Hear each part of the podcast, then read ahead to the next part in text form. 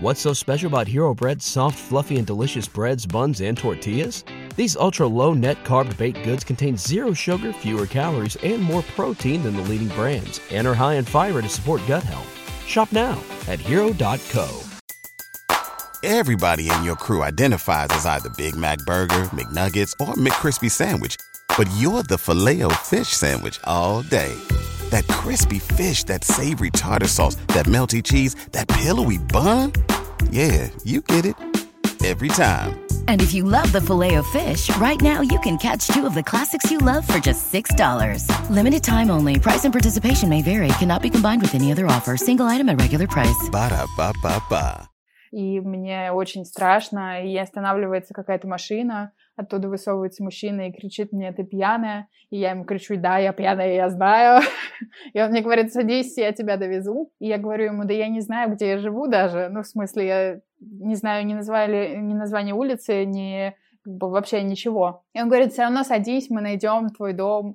Мы за эту ночь успели даже на центральной площади раздеться до гола и пойти под водопад.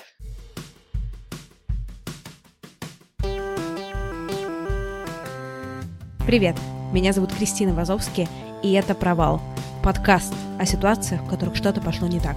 Небольшой анонс. Хочу рассказать вам о классном ивенте, точнее даже серии ивентов, о которых я уже говорила во втором своем подкасте про подкасты.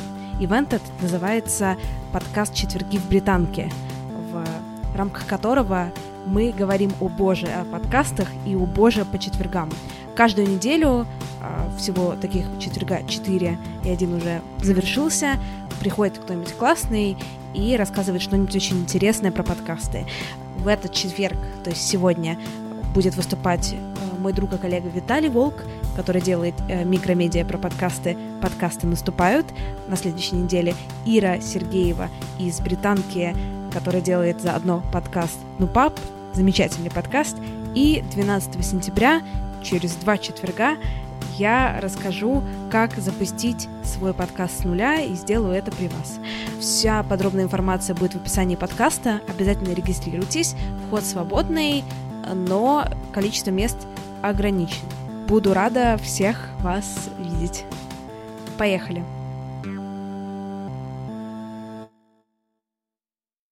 Сегодня у меня в гостях Анисия Кузьмина. Анисия — фотограф, обладающая невероятным талантом снимать своих клиентов так, чтобы они нравились себе без ретуши. Анисия, привет. Привет. Есть ли вообще люди, которых вот ты фотографируешь, например, и они такие, да, боже мой, я принимаю себя, я чудесно, без нарциссизма, а просто вот да, я хорошо с собой и все. Или таких очень мало, или вообще их нет? И таких очень мало. Есть люди, которые просто нейтрально, ну, то есть никак не говорят про свою внешность. Они просто есть, mm-hmm. и у них такое как будто бы здоровое принятие себя. Без нарциссизма, про который ты говоришь, но все же не до конца все еще принимающий. То есть есть просто люди, которые стараются не концентрировать свое внимание на том, что они к себе как-то придираются или в чем-то собой недовольны. Я отношусь к этой категории тоже. Я никогда ни с кем не обсуждаю, что мне в себе не нравится. Тем не менее, иногда наедине с собой, смотря в зеркало, я могу немножко себя покритиковать и сказать себе, что где-то мне бы лучше э, позаниматься спортом, а где-то мне лучше бы не есть пирожки. Мне кажется, это вообще довольно здоровая история про то, когда ты немножко не даешь себе расслабиться. Наверное, это нормально. И это очень частое ощущение. Ты думаешь, я узник своего тела. Вот э, мне лотерея генетическая дала вот такое вот тело, и я теперь с ним должен жить. И это как будто бы какое-то наказание. Когда я встречаю людей, которые не ощущают так, которые просто живут в том, что им дано, я прям вижу, что они в супер э, балансе находятся.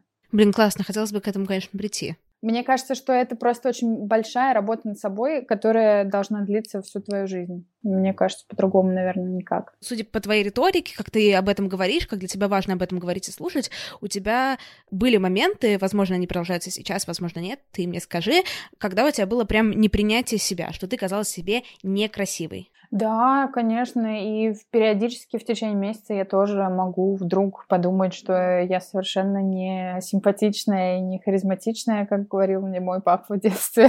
Я думаю, что до 20 лет, наверное, точно я себя вообще не ощущала привлекательной. Не то, чтобы я не думала, что я некрасивая. Мне казалось, что я не привлекательна, потому что и по пунктам я называла себе то, что я вижу на обложках, что я вижу в кино. У меня, например, э, там до 16 лет вообще не росла грудь. В школе я не могла никогда добиться внимания мальчишек, потому что в этом возрасте я совсем неинтересный объект была для них. Им было гораздо интереснее общаться с девчонками, у которых есть грудь, которые уже начали ее показывать как-то, одевать там какие-то пушап, бра и так далее. А я была такой эм, пацанкой, которая играет с мальчишками в футбол, и в целом мне было очень кайфово в этом тоже. Но я помню очень хорошо, что я чувствовала себя супер непривлекательной. И это со мной э, долго неслось сквозь года. Потом еще папа начал подкреплять мое это ощущение. У меня довольно полная бабушка, она весит 120 килограмм. И большую часть э, ну, школьных лет своих я провела с ней, она меня растила. Папа мне регулярно говорил о том, что я стану такой же, как она. Причем он никак не аргументировал это. Если он видел, что я ем какую-нибудь булку, то он все время говорил, о, вот, станешь как бабушка скоро. Но это, конечно, все было подано с таким, типа, в шуточной форме, да? Или это был какой-то серьезный разговор? Это было в шуточной форме, наверное, до, ну, до 18 лет точно. А вот после 18 лет, когда у меня появились первые отношения с мальчиком, это уже было в такой форме, что, мол, если ты не будешь сейчас следить за собой, то с тобой не останется мальчик. Он не будет с тобой, если ты станешь толстой. Он не будет о тебе заботиться, он не будет тебя любить, он уйдет к той, которая будет худенькой и красивой. Ужасно страшно то, что отец не перестал это говорить вплоть до нынешнего момента. Ну, довольно часто, сейчас я с ним не общаюсь, но довольно часто я слышала что-нибудь про то, как я выгляжу и про то, как мне нужно бы заняться спортом. Хотя я на самом деле э, сейчас адекватно вот оценивая себя, не выгляжу как э, человек, который себя запустил э, до каких-то невероятных размеров и, и не пытается заботиться о своем здоровье. Его постоянные упреки были скорее нацелены даже не на мое здоровье, а на то, как я должна приемлемо выглядеть для того, чтобы нравиться мужчинам. Видимо, у него был какой-то страх, что я не нравлюсь мужчинам, не знаю. А ты его когда-нибудь спрашивала, типа, пап, а вообще почему, зачем ты мне это говоришь? На самом деле у меня не хватало никогда смелости вступать с ним в какие-то диалоги эм, и ставить под сомнение его какие-то факты, какие-то замечания в мою сторону. Я никогда не знала и не думала о том, что я могу вообще иметь свое мнение в общении с ним. Я безумно благодарна моему молодому человеку, который за полгода нашего общения заставил меня убедиться в том, что у меня есть свое мнение, и я просто перестала общаться с отцом. Потому что мне было ужасно неприятно каждую нашу встречу я не видела и не слышала никогда от него никакой поддержки. В большей степени это всегда были упреки, поэтому я поняла, что я ничего полезного не получаю от этого общения. Я не получаю любви и заботы, которые бы мне так хотелось. И я приняла решение, что это токсичные отношения, в которых я не хочу находиться. Несмотря на то, что это мой отец, э, мне бывает сложно сейчас э, принять тот факт, что я отвергла его. Вот как я объяснила целиком свою позицию, но не попыталась снова после этого с ним общаться. Так сейчас для меня комфортно, поэтому думаю, так будет пока в ближайшее время, пока не хочется пытаться с ним снова общаться.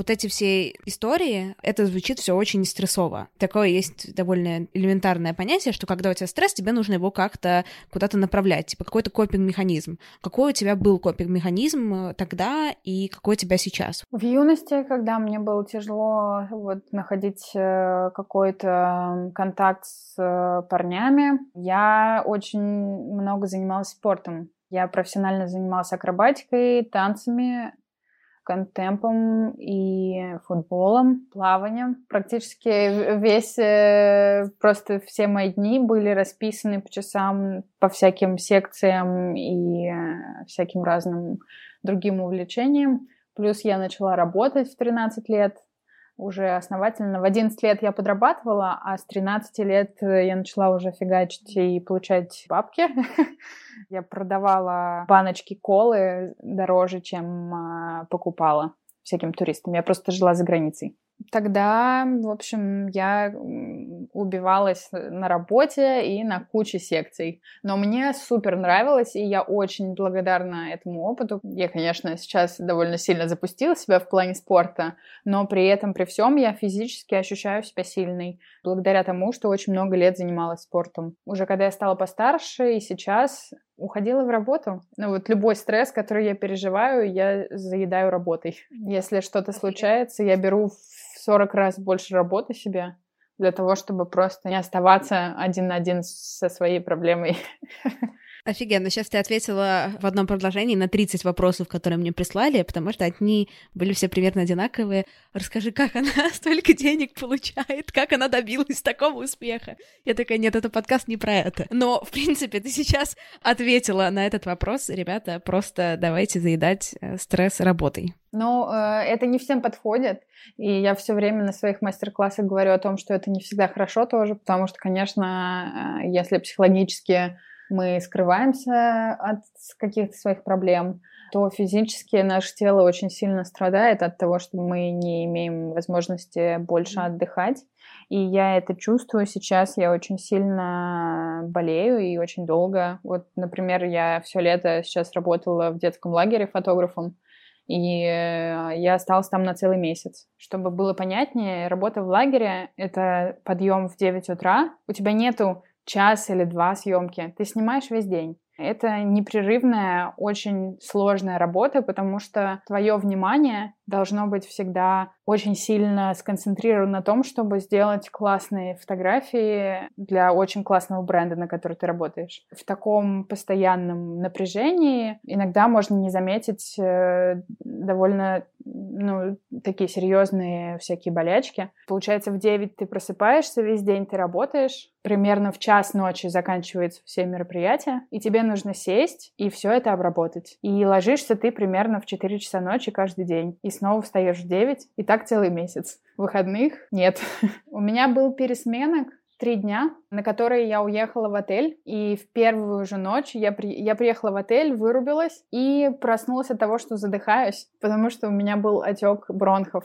И я узнала об этом только когда я уже легла полноценно поспать. Вызвала себе скорую, и э, скорая, скорой мне сказали, ну, как бы не мудрено, что вы заболели в таком ритме. Плюс э, ко всему к этому ты живешь в палатке, то есть это очень сложно для организма. И в целом в Москве, конечно, у меня не такой ритм. Э, я работаю 4 дня в неделю, сейчас их сократила до 3 дней в неделю. И сейчас я делаю только одну съемку в день. Я просто пришла к этому для того, чтобы сохранить свое здоровье. Ну, вообще, раньше я снимала 6-7 съемок в день и работала всю неделю. Смотри, я просто очень много общаюсь с людьми по работе, поскольку там я записываю один подкаст, второй подкаст, брендовый подкаст, монтирую подкаст, ну, вот это все. И я дико устаю. Ну, просто я имею в виду, не устаю не от работы, а именно от общения. Как ты себя чувствовала в тот момент, когда ты фигачила по 6 съемок в день? Или вот, например, как ты чувствовала себя... Лагерь Камчатка, правильно? Да, лагерь Камчатка. Я в лагере изолируюсь э, как-то от всех. То есть у меня там есть как будто бы защитный шлем. Я просто хожу с фотоаппаратом, и мне не обязательно ни с кем взаимодействовать разговорно. То есть у меня такой там режим сейф немножечко. Я как будто бы себя ставлю на режим, как в айфоне есть такой желтенький, когда ты немножко экономишь энергию. А в Москве, например, э, от большого количества общения мне, правда, очень плохо, и поэтому я даже со своими какими-то близкими друзьями вижусь раз в месяц максимум потому что у меня просто не хватает э, сил и внимательности, чтобы быть полноценно с ними в, в, на встречах и в разговорах. Потому что в день, например, мне приходит 30-40 писем в директ Инстаграма, люди откуда-то узнают мой номер телефона и пишут мне еще куда-нибудь. При этом, при всем, у меня есть менеджер, который занимается напрямую ну, ответами на письма именно по съемкам и все равно э, я умудряюсь тратить на это ну, 2-3 часа в день на ответы всяким разным организациям. И это тоже очень сильно. На самом деле, я даже, мне кажется, больше устаю от того, что мне нужно переписываться и отвечать на письма. Но я в целом э, отдыхаю в Москве только лежа в кровати. Это мой самый лучший отдых. Вот э, если, например, у меня вот у меня сегодня должна была быть съемка, она отменилась. И я сейчас разговариваю с тобой, а вечером нас позвали э, там пойти погулять в парке. И я понимаю, что кровать или пойти погулять в парке с друзьями, и у меня 90% меня хочется в кровать. И если раньше я сильно парилась из-за этого, мне казалось, блин, я типа ничего не никуда не могу уехать, я не могу быть с друзьями, я никак не участвую в их жизни, я ничего не, не вижу и не успеваю. То сейчас у меня такое, я ложусь в кроватку, беру книжечку и сама себе говорю, я э, это делаю для себя, и сейчас я себя развиваю вот этой книжечкой. Я что-то новое узнаю из этой книжечки. Поэтому все супер. А у тебя нет такого, типа, фома, fear of missing off? Сейчас уже вообще практически нет. И правда, я редко выбираю пойти куда-то вместо кровати с книжечкой или киношки. Ну, возможно, это тоже такой период. А сколько он уже длится? А, ну, год точно, наверное.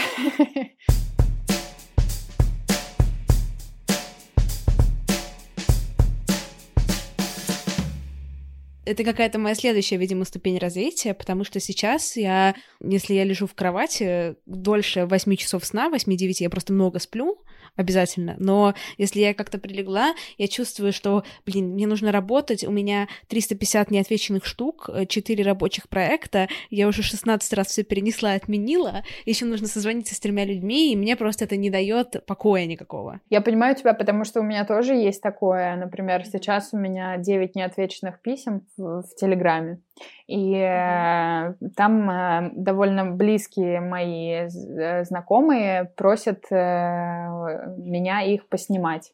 И для меня это самое тяжелое, потому что я, ну, они как бы, они говорят, мы купим у тебя съемку.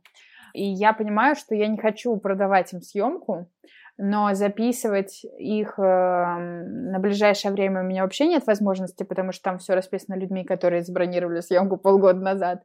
Но и записывать их на полгода вперед мне тоже странно, потому что ну, как бы они же вроде, у них есть какие-то привилегии, потому что они близкие мои какие-то друзья и знакомые. Вот это для меня самое тяжелое всегда.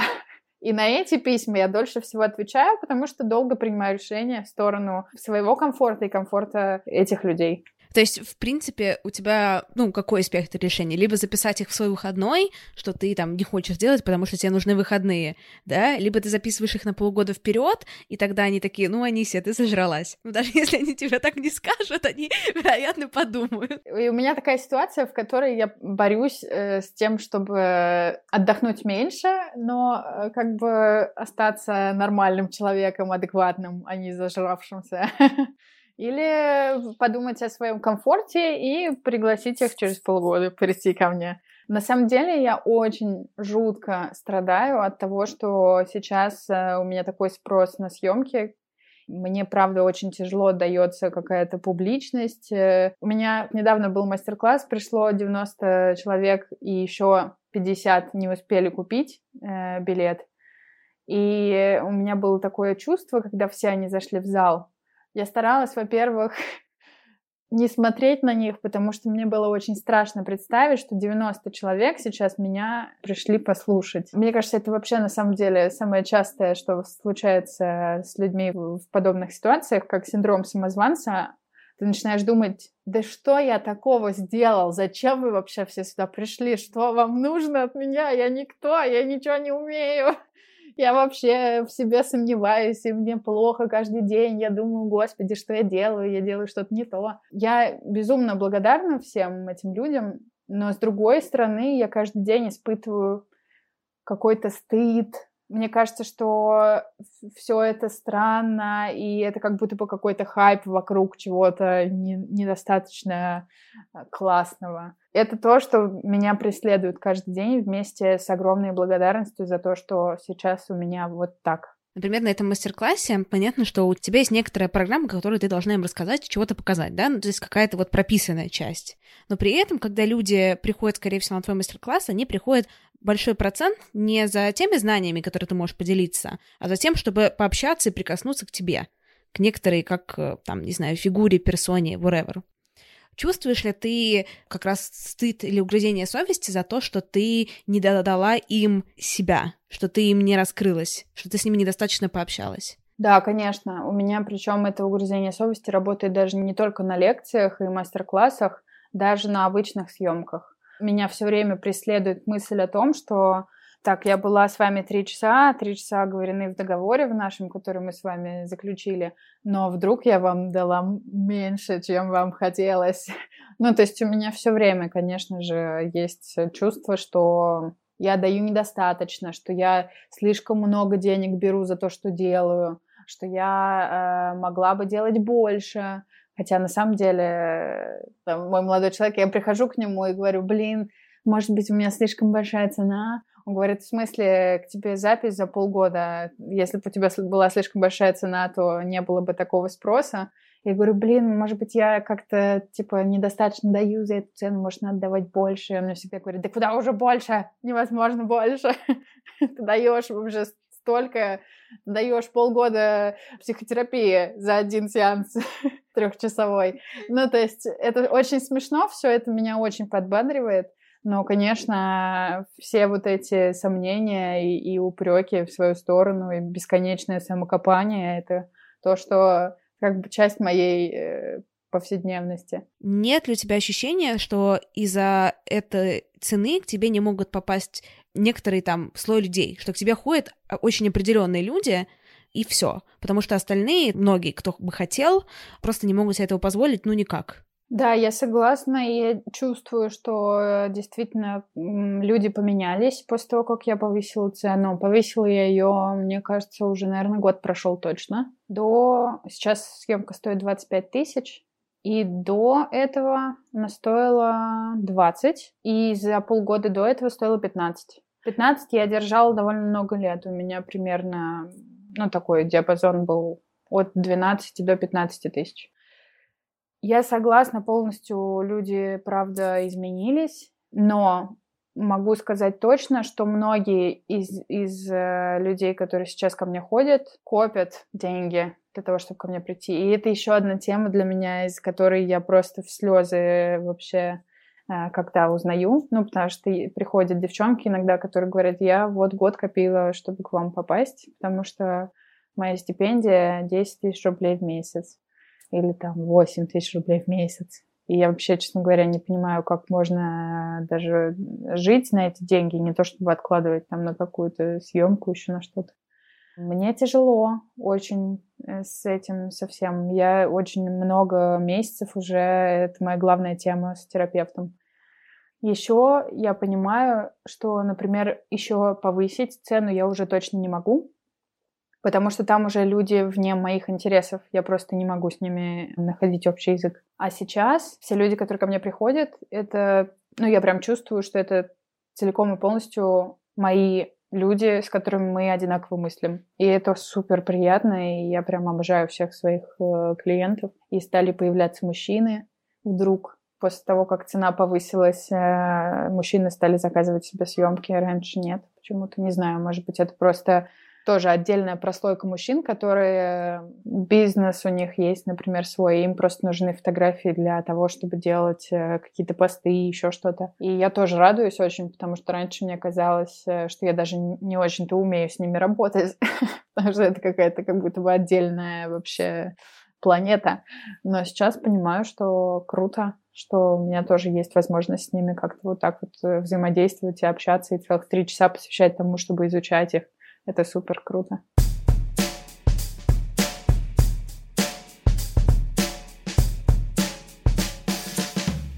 Ну, с мужчинами, наверное, особенно которые такие, типа, серьезные бизнес-мужчины, наверное, они чуть-чуть по-другому начинают раскрываться, чем женщины. Ну, то есть там вход, наверное, чуть другой. Да, конечно. Но это тоже интересно. Я э, точно и четко осознаю, что не совсем мое поле интересов, потому что то, что я переживала всю свою жизнь, и то, с какими трудностями я встречалась, помогает мне как раз с женщинами находить общий язык, потому что я чувствую и понимаю, какие-то их больные точки, которые сама прошла, или которые прошли мои подруги, мои сестры, мои там знакомые какие-то, мама, тетя.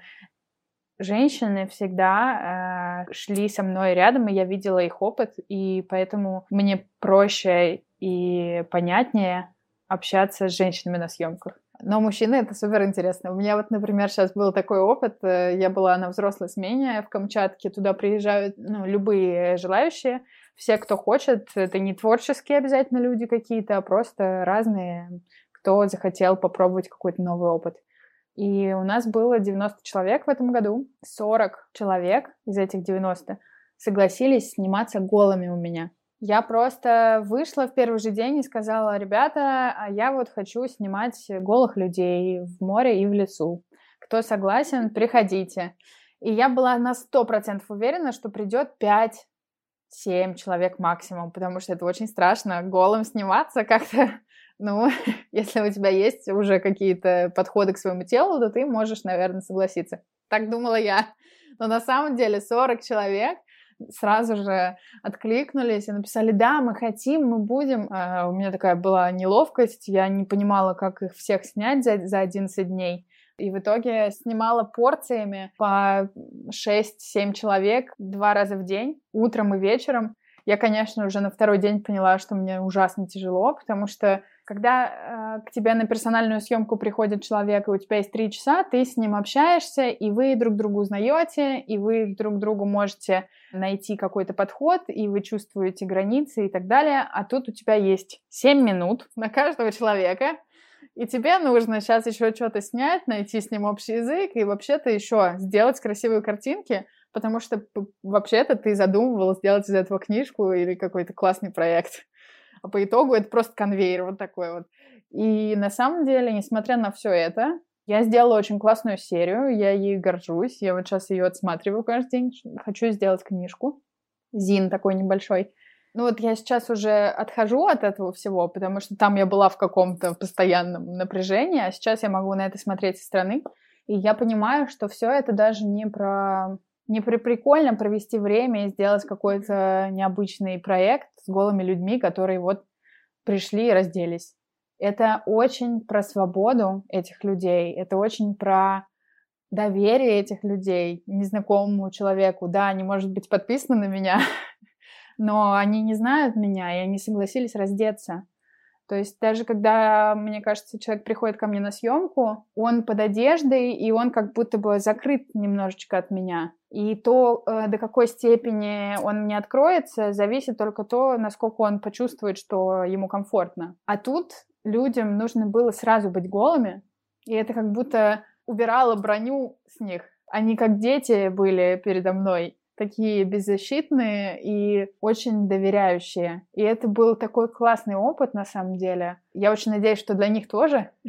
А в финальный день э, я снимала 15 голых людей одновременно. И они все тоже согласились, несмотря на то, что 11 дней они все друг с другом знакомились, и у них возникали всякие разные связи между собой, они все пришли, а, ну, никто, естественно, не знал, кто в итоге придет, они пришли, увидели друг друга в одежде, разделись и начали э, бегать по воде, потом по лесу. И когда я их снимала, я была переполнена, вот я не знаю, такое чувство, когда у тебя ты чувствуешь, как у тебя наливаются кровью щеки, потому что тебе хорошо. ну, ты такой счастливый очень. И вот я сидела вот такая вот переполненная счастьем и думала, боже, это лучшее, что я вижу в своей жизни, серьезно. 15 голых людей ходят по воде в сумерках, на них светят красные фары от автомобилей, и все это похоже на танец Матисса, потому что синий, красный, и все это просто безумная красота, и, ну, им очень понравилось тоже, они мне об этом говорили еще даже во время съемки, и когда я им говорила, ребята, все снято, одевайтесь, они мне говорили, может быть, еще? Мы еще можем походить. Это было супер классно. И именно вот такой э, их ответ для меня звучал как «спасибо за этот опыт». Спасибо, что ты поснимала нас голыми.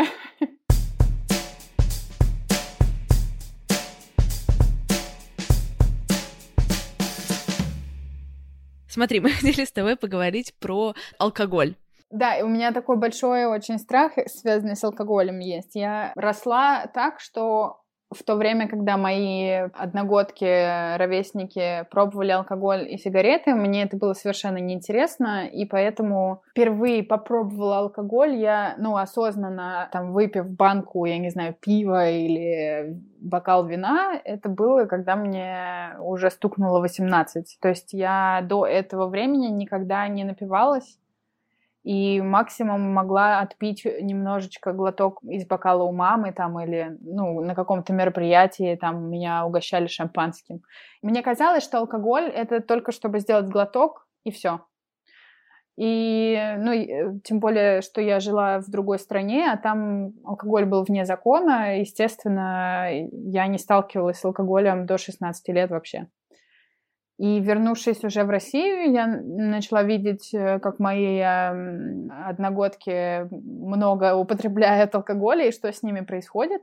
То есть я могла, например, выйти гулять с ними, и они начинали пить э, какой-нибудь дешевый алкоголь в пластиковых банках, э, и я пони- и видела, как они меняются там за час, во что они превращаются, что с ними происходит, что их рвет, что они ведут себя странно. И мне все это казалось таким неприятным времяпровождением. Я не могла э, найти в их эм, действиях смысла и почему им это было приятно. И поэтому с алкогольным опьянением я встретилась только уже будучи совсем взрослой. И вот моя, моя самая первая провальная история. Я вообще на самом деле всегда еще такой человек, который присутствует на вечеринках, э, следит за тем, чтобы все было в порядке, а потом развозит всех по домам или наливает всем водичку. Однажды мы поехали в Грузию с друзьями, и прилетев в Грузию, меня э, подбросила до наших апартаментов моя знакомая, и поэтому э, я, я просто ей дала этот адрес, и она меня туда подвезла. Я даже не смотрела на карту и не пыталась даже узнать, что же это за адрес такой. И в итоге на следующий день мы все с друзьями пошли э, выпить и договорились, что выпьем по бокалу вина и вернемся обратно, потому что у всех очень много работы. Ну, то есть мы уходим из квартиры, это последнее, что я помню, и потом клочок э, в моей памяти мы заказываем 25 чач на шестерых. Ну, это как бы единственное, что я очень четко запомнила с того вечера. И следующий кадр — это я уже где-то, не знаю, в 6 или в 7 утра брожу по Тбилиси и не могу понять, где я нахожусь. У меня выключен телефон, и я в такой какой-то панике пытаюсь вообще понять, могу ли я найти дом. И в этом состоянии у меня возникает еще ощущение, что я вообще в другом городе уже куда-то уехала, и мне очень страшно, и останавливается какая-то машина, оттуда высовывается мужчина и кричит мне, ты пьяная, и я ему кричу, да, я пьяная, я знаю, и он мне говорит, садись, я тебя довезу, и я говорю ему, да я не знаю, где я живу даже, ну, в смысле, я не знаю ни, назвали, ни название улицы, ни как бы, вообще ничего. И он говорит, все равно садись, мы найдем твой дом, и я сажусь, и мой мозг э, говорит мне, все, ты умерла, ну, как бы ты садишься в машину к незнакомому человеку, он сейчас тебя убьет, не знаю. И в итоге Он долго меня расспрашивает, где же я... Может быть, я знаю хотя бы, что там есть. И э, я внезапно вспоминаю, что получила от своих друзей на почту приглашение с Airbnb, в котором было написано «Добро пожаловать в Happy Goose House». И я вспоминаю, что э, апартаменты на э, Airbnb называются Happy Goose House. И я ему говорю, о боже мой, я знаю, где я живу, я живу в Happy Goose House. И он начинает смеяться и говорит, ну, я не знаю, что это. Ну, и как бы он говорит, ну, ладно, наверное, Google знает, что это. Он вбивает в Гугле, находит адрес и довозит меня, собственно, до дома. Я на радостях выскакиваю из машины, друзья э, с какими-то глазами на лбу э, говорят, о боже, мы искали тебя всю ночь, где ты была, это какой-то кошмар. Хорошо, что ты сама нашлась, мы уже хотели вызывать полицию. И мы такие счастливые, все хорошо. И я захожу домой, захожу в ванну, чтобы снять колготки, сажусь на край ванны, начинаю снимать колготки, и вот в этом пьяном состоянии я совершенно не контролирую свое тело и падаю виском э, и затылком э, на кафельную плитку. И я не знаю, что меня спасло. У меня была травма головы, и на самом деле, если бы чуть ниже или чуть выше, я могла бы просто получить себе травму позвоночника. И, в общем, это просто как какие-то счастливые стечения обстоятельств, в которых я, будучи впервые напившейся до беспамятства, вроде как уже обрела кульминация, все, уже все на своих местах. И тут я просто на ровном месте, уже дома. Ну, в общем, это просто какой-то кошмар. И такой вопрос, а тебе не было потом стыдно, или ты сразу отнеслась к этой истории как к такому очень фановому experience у? Вот именно в этой истории не было стыдно, наверное, потому что все были в таком состоянии. То есть мы все выпили 25 чач. Ну, то есть это была история, поделенная на всех нас. Нам стыдно было всем одинаково примерно, мне кажется, на ноль. Вот так. Потому что, когда мы проснулись, мы все обнимались и говорили, господи, как хорошо, что мы все живы. ну, потому что, правда, мы за эту ночь успели даже на центральной площади раздеться до гола и пойти под водопад. Там вот есть водопад на центральной площади. И мы просто среди ночи пьяные разделись и искупались в этом водопаде. Ну, то есть, мне кажется, нам не было стыдно совершенно.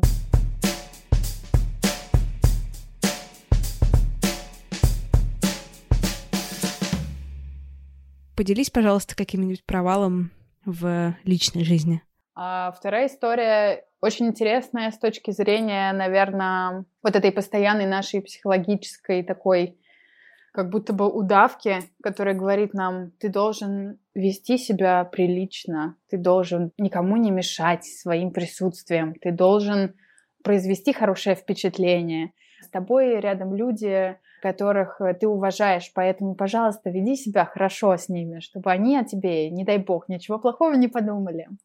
И э, мы вот с друзьями так вот собрались. У нас были очень э, компания наших очень близких друзей и еще много знакомых. И мы взяли три яхты и отправились э, в Италии на острова отмечать Новый год.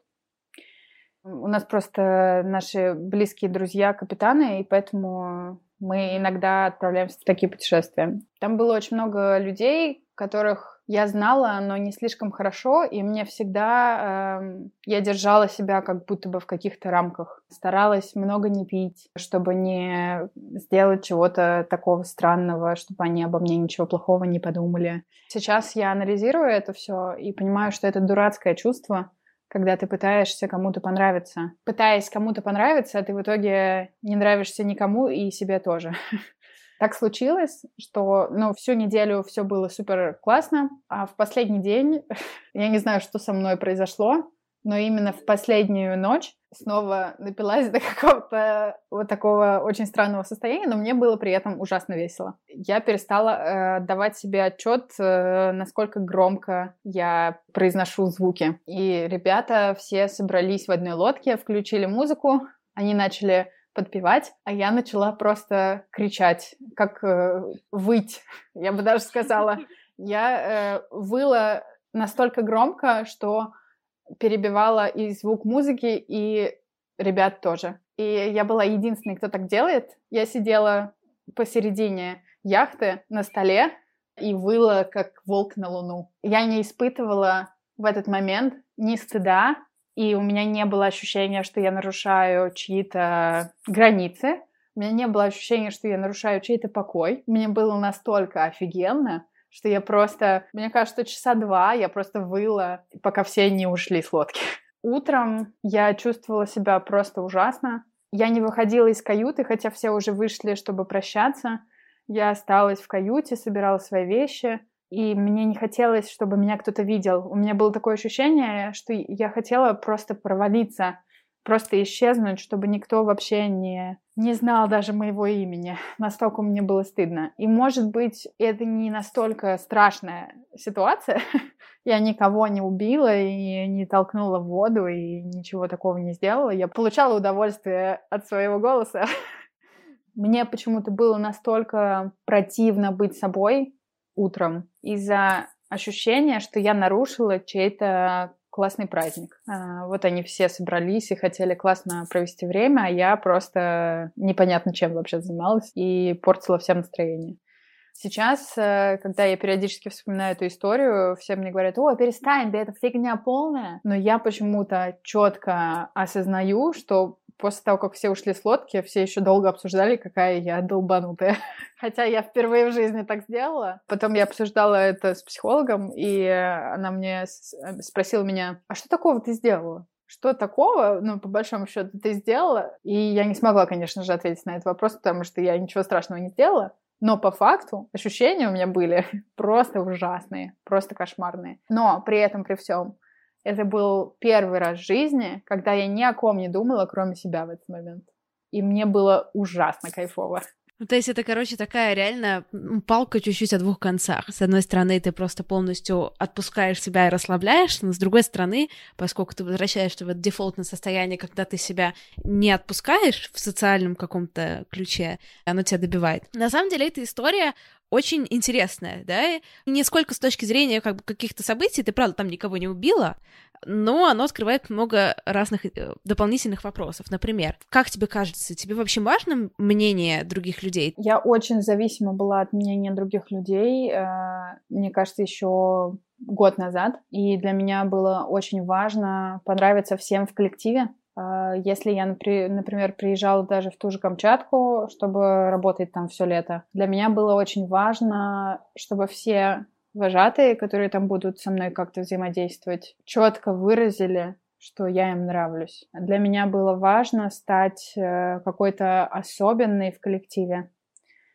И я думала, что это единственное, к чему я должна стремиться. И на самом деле я ужасно рада, что этот этап моей жизни э, прошел. Потому что сейчас у меня есть э, много сил э, для того, чтобы в коллективе сразу обозначить свои границы и сказать всем о том, что у меня есть э, вот такие обязанности, я их собираюсь делать. Если вам что-то не нравится, давайте это обсуждать. Какие у тебя были стратегии, когда ты, вот, например, приезжаешь ты в Камчатку, да, и такая, я хочу, чтобы меня все любили. На самом деле, это же про любовь, правильно? Всем нравится, это значит, что вот нужно получить от кого-то любовь. Типа, что ты делала, что тебе казалось нужно сделать, чтобы быть классной? чтобы тебя любили? Я, например, старалась подслушивать разговоры, и если человек говорил, ой, я бы хотел, ой, я хочу вот, вот это вот. Я пыталась сразу найти какие-то темы, на которые я могла бы с этим человеком поговорить, чтобы мы обсудили то, что ему нравится, или то, что он хочет. Я постоянно встревала в чей-то разговор с воплями «Ой, я тоже, я знаю, я тоже могу, я тоже умею, я тоже, я тоже, я тоже». Мне казалось, что со своим мнением у меня простроится идеальный путь к сердцу человека, mm-hmm. любого, которого я хочу завоевать. А мне хотелось завоевать сердца всех. Мне не нравится такой человек, которого я сейчас описываю. Я рада, что избавилась от э, постоянной навязчивой идеи, всем понравится.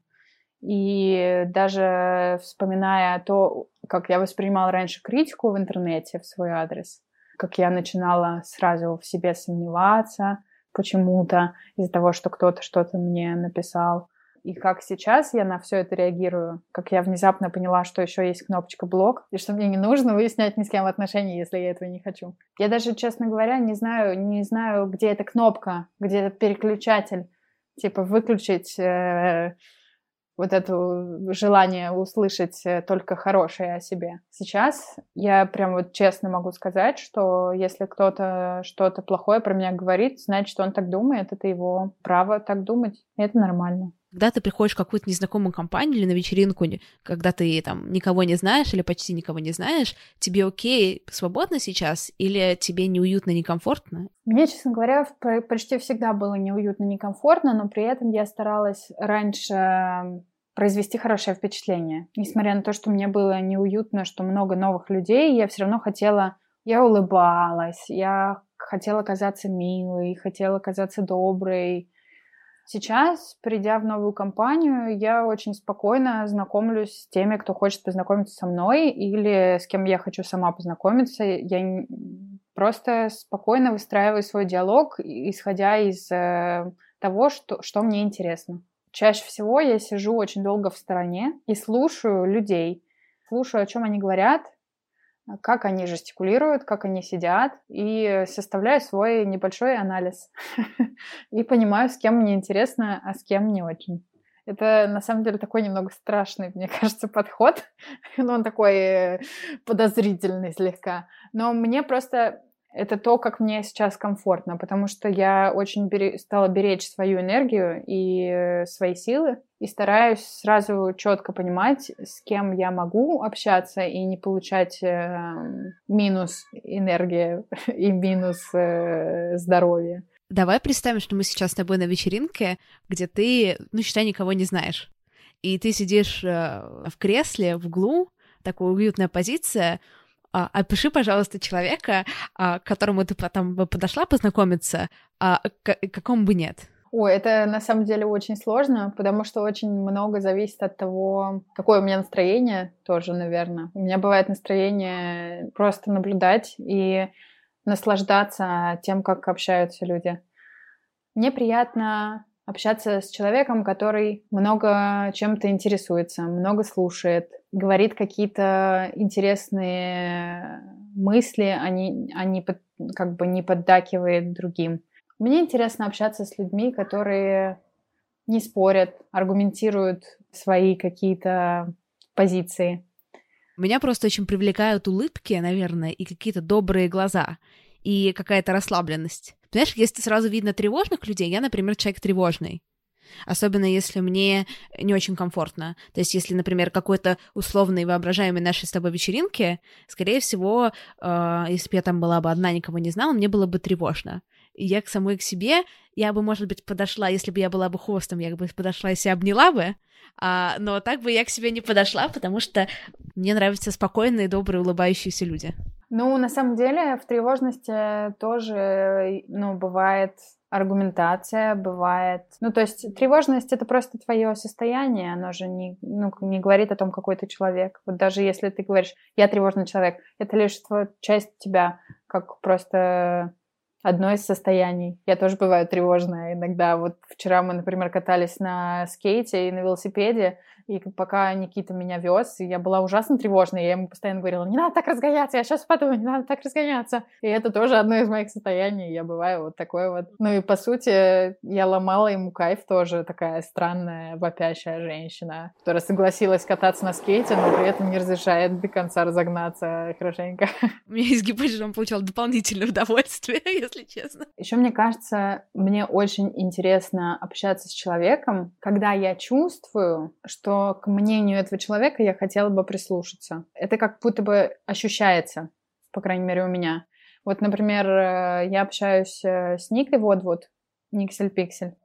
И когда ты мне написала, первый человек, которому я сообщила о том, что ты хочешь взять у меня вот такое интервью, пообщаться со мной, я сразу же написала Нике, потому что мне показалось, что она больше знает про медиа, про какие-то подкасты, и еще про что-то. И когда я отправила ей ссылку, она написала, о, класс, я бы тоже хотела.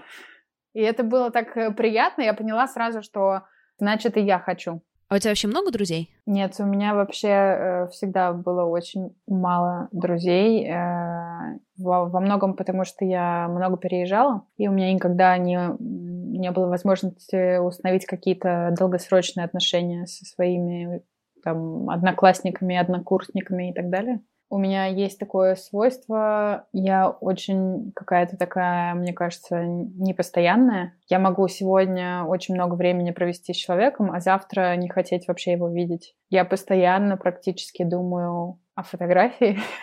Это примерно 95% моих мыслей среди дня. Мне интересно вдохновляться для того, чтобы делать и придумывать какие-то проекты. И иногда я бываю не в ресурсе для того, чтобы общаться с кем-то достаточно близко и достаточно много.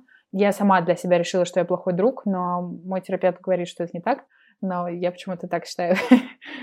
а, на самом деле близких друзей у меня очень-очень мало, но есть очень много близких знакомых, которым я доверяю и которым всегда готова прийти на помощь. У меня есть э, подруга, с которой я общаюсь с колледжа, и мы с ней очень похожи внешне. И вот она, наверное, моя единственная подруга, с которой я дружу уже 8 лет. Ты вообще человек закрытый? Я закрытый, но если я доверяю, то я очень открытый человек. Ну, то есть, э, если э, у меня получается найти контакт, то я очень много о себе могу рассказать, очень много могу дать какой-то любви и заботы.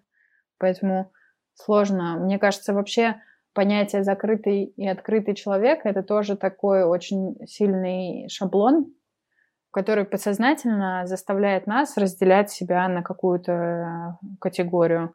А мне кажется, это работает тоже так, э, ты в этом году закрытый, потому что ты копишь энергию для чего-то, а в следующем году ты открытый, потому что хочешь побольше получить э, опыта общения. Потом ты снова закрываешься, потому что тебе хочется это все осознать. Наверное, я больше открытый, чем закрытый человек, но в последний год моей жизни я мало кого к себе впускаю. И даже вот создатель школы фотоплей в Москве, я сейчас работаю с ними, снимаю у них э, зал, в котором работаю, собственно, студию. Алексей постоянно просит меня проводить у них мастер-классы и лекции.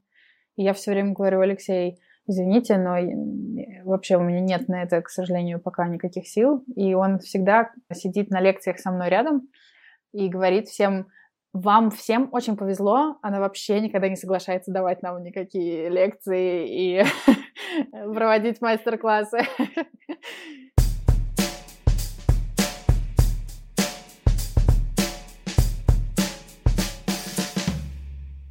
Но у меня была еще э, одна неприятная история. Я встречалась с э, одним мужчиной э, в течение четырех лет. Он был на 10 лет меня старше, и все, все, все его окружение, соответственно, тоже. И они все время, все время называли меня мелкой, все время говорили, что я ничего не понимаю. И я как-то пыталась э, смеяться над этим вместе с ними. А потом у них начались, э, началась новая волна шуток, которая не прекратилась, пока мы не расстались. Полтора года примерно длились эти шутки, и все они были на тему того, что я очень много всего умею. Они шутили, что я, что меня можно спросить э, что угодно, и я отвечу, что я этим занималась. И в один Новый год они даже сделали игру, в которой, э, то есть мы все собрались и приехали еще какие-то люди, которые меня не знают. И игра была целиком из вопросов про меня. Им было так весело, что они могут пошутить над э, девчонкой, которая все умеет, потому что она все умеет. Вот я не знаю, какие у них были аргументы, но мне было сначала весело, а потом мне стало ужасно грустно, что я, что я такая. То есть я начала думать, что, блин, лучше бы я все это не умела и все это не знала. Почему они, ну, смеются надо мной? И я сейчас, когда ты сказала, что вот у них э, а, такое специфическое чувство юмора, а может быть, я могла бы с ними посмеяться над этим. Иногда э, всякие разные подобные шутки перерастают вот в такую дикую боль на много лет, потому что люди не перестают шутить. Моя большая проблема в том, что я просто не говорила им о том, что мне больно. Наверное, что-то изменилось бы. Но вот мне кажется, что часто какие-то вот такие внутри коллективов, э, когда люди находят жертву, над которой можно так шутить, часто это перерастает в такой супербуллинг в итоге. Мне было супер тяжело. А сейчас ты научилась говорить, что тебе больно? Да. Я стараюсь вообще с самого начала расставить границы какие-то. Если мне неприятно, я тоже стараюсь сразу же об этом говорить. Если у меня не получается сразу, то через какое-то время я обязательно говорю, в чем дело, и почему мне обидно, и почему мне плохо, и почему я вдруг перестала разговаривать. Мы в рамках нашего разговора сегодняшнего с тобой много обсуждали того, что у тебя на самом деле уже получилось, и это классно. Когда ты сейчас, там, не знаю, работаешь с терапевтом или просто думаешь и смотришь на себя и на свою жизнь, что бы ты хотела, чтобы тебя изменилось? Какие у тебя сейчас такие просто моменты, которые тебе не нравятся там, в себе, условно говоря, или в том, что происходит с тобой? Мне, наверное, хотелось бы быть достаточно сильной для того, чтобы выходить из состояния постоянного самокопания, постоянного анализа того, что я делаю правильно, а что нет. Потому что в моей жизни сейчас этого слишком много. Это мой постоянный эфир в голове. И это тоже, я уверена, придет в норму через какое-то время ну, терапии, потому что я считаю, что нормально иногда копаться в себе, но когда это перерастает уже в какую-то навязчивую идею, и ты думаешь утром, блин, как все классно, а потом думаешь, блин, что-то я плохо снимаю, что-то я очень много денег беру, кажется, я очень плохо общаюсь с людьми, кажется, я очень плохой друг, плохая дочь. И вот это все перерастает в такой комок, с которым ты пытаешься все время совладать и куда-то его обратно запихнуть или... И мне кажется, наверное, важным еще понимать, что у всех людей бывают такие периоды, и иногда поступки не всегда говорят о том, какой человек плохой или хороший. Возможно, у него какой-то особенный период, в котором ему нужна поддержка. И, наверное, считаю важным давать человеку понять, что ты можешь его поддержать, если у тебя есть на это, конечно, какой-то ресурс. Очень круто давать всем еще пару шансов на то, чтобы измениться.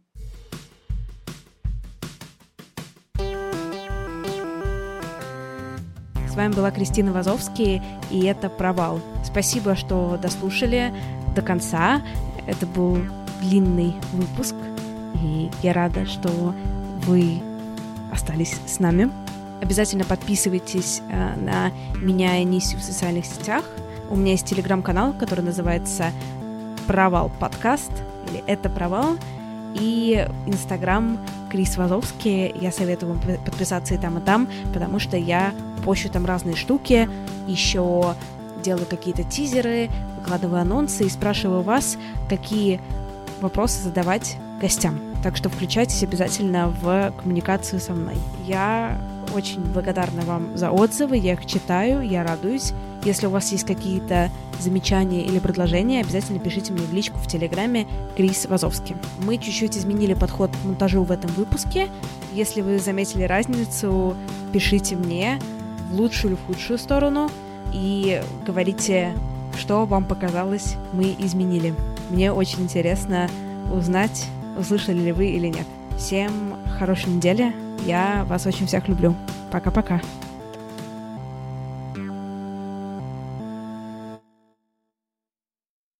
BetMGM has an unreal deal for sports fans in Virginia. Turn $5 into $150 instantly when you place your first wager at BetMGM. Simply download the BetMGM app and sign up using code Champion150. Then place a $5 wager on any sport. You'll receive $150 in bonus bets, regardless of your wager's outcome. And if you think the fun stops there, the King of Sportsbooks has plenty of surprises in store. Check out daily promotions, same game parlays, live bets, and so much more. Download the app in Virginia today and get $150 in bonus bets instantly from your first wager only at BetMGM. BetMGM and GameSense remind you to play responsibly. See BetMGM.com for terms. 21 plus only, Virginia only. New customer offer, subject to eligibility requirements. Rewards are non withdrawable bonus bets that expire in seven days. Please gamble responsibly. Gambling problem? Call 1 800 Gambler. Promotional offer not available in Washington, D.C.